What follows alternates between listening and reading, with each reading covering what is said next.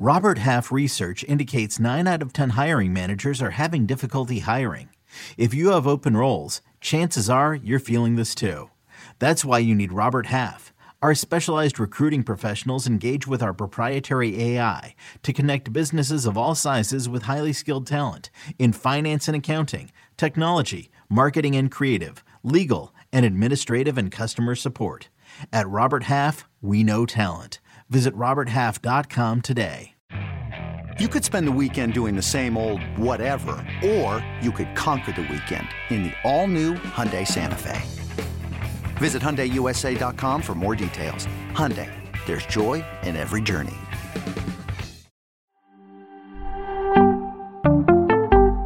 Let's talk about DK Metcalf here on Fantasy Football Today in five. Adam Aizer and Jacob Gibbs talking about a very talented wide receiver who's not in the best situation. On Fantasy Pros ADP as of August 18th, DK Metcalf is wide receiver 18. I just did a draft, Jacob, a three receiver PPR league with a bunch of industry people. He was wide receiver 30. He went after Rashod Bateman, Darnell Mooney. He went after Jerry Jeudy. He went after some guys we don't usually see DK Metcalf go after. So talk to me about DK Metcalf and where you think he should go and and you know just the basics here. That's interesting. Yeah, he's been dropping steadily for me. I think I've been wide receiver 26. I would take a lot of the guys you mentioned over him. Um, first, before we get into the negative, I just want to take a second to really appreciate DK Metcalf because the growth that we've seen from him um, over the past five seasons is really insane, um, kind of unprecedented compared to any other receivers that I've evaluated. Um, and it's possible that he, you know, has improved again uh, going into 2022 and, you know, maybe could transcend some of these circumstances that we're going to talk about. Um, so what I want to look at is his target hog rate, which is the percentage of targets that he accounted for while on the field, um, dating all the way back to 2017. I have an article out on Sportsline looking at uh, the college data during that time for some of the younger receivers that just kind of you know contextualize what we've seen at the NFL level so far, what we could expect going forward. And Metcalf's data is you know really stood out to me among all the guys I looked at.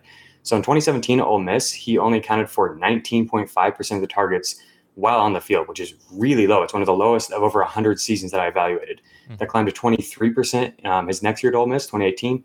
In 2019, at the NFL level, he maintained that 23% mark. Really impressive to do as a rookie. Uh, up to 25% the next year, and then last year all the way up to 31%. Um, so mm-hmm. that's just it's nuts, honestly. Like he's progressed so quickly in his ability to demand targets over the past five years, coming from under 20% at the college level to above 30% at the NFL is something I haven't seen. Um, and and it really, really stands out. I don't know how much more room there is to grow. So his target per route run rate was 26% last year.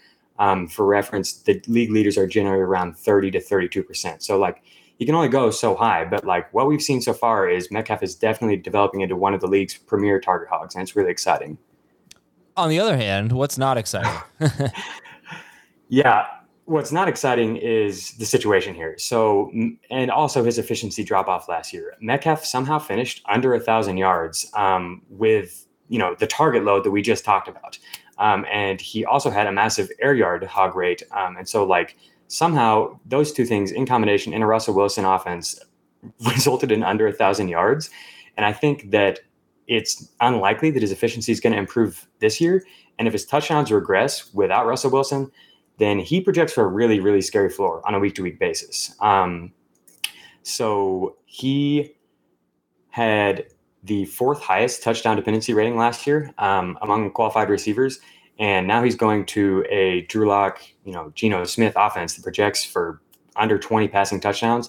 And even running a favorable projection uh, for DK comes out, you know, really, really gross. It's hard to project him for more than like six or seven touchdowns in this offense. And so we can get into the weeds on that if you want. Um, but I'm just I'm just curious like how you see him getting to this spot. Like, do you have him in the top 20, 25? Because I don't I can't really find a way to project him for that.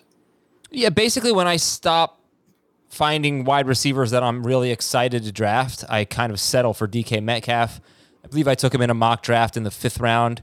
Uh, the mm-hmm. other day, and I was fine with it because I, I think he's going to be, you know, I think he's really good. He played three games with Geno Smith last year, and it's a little bit skewed because he had a like an 80 or 75 yard touchdown that shouldn't have counted yeah. on Marshon Lattimore. It really boosted his stats, but you know, I think I think he'll lead the team in touchdowns, and I think he'll get a thousand yards. And the thing about thing about the yards last year and all the production last year is he had foot surgery in the offseason. He played down the stretch through a foot injury, and Didn't Yeah. really talk about it until the season was over, but obviously it, it seemed to have affected him, and he had surgery on it. It wasn't just a minor injury. So I'm willing to forgive a little bit. Uh, Russell Wilson was a little bit off when he came back. He wasn't the, the same old Russell Wilson. He came back too early. So yeah, basically, is he a top 24 wide receiver? I don't have rankings, but he's he's right on the cusp for me. And yeah, it's it's when I get to I would take him over Rashod Bateman. Um, Okay.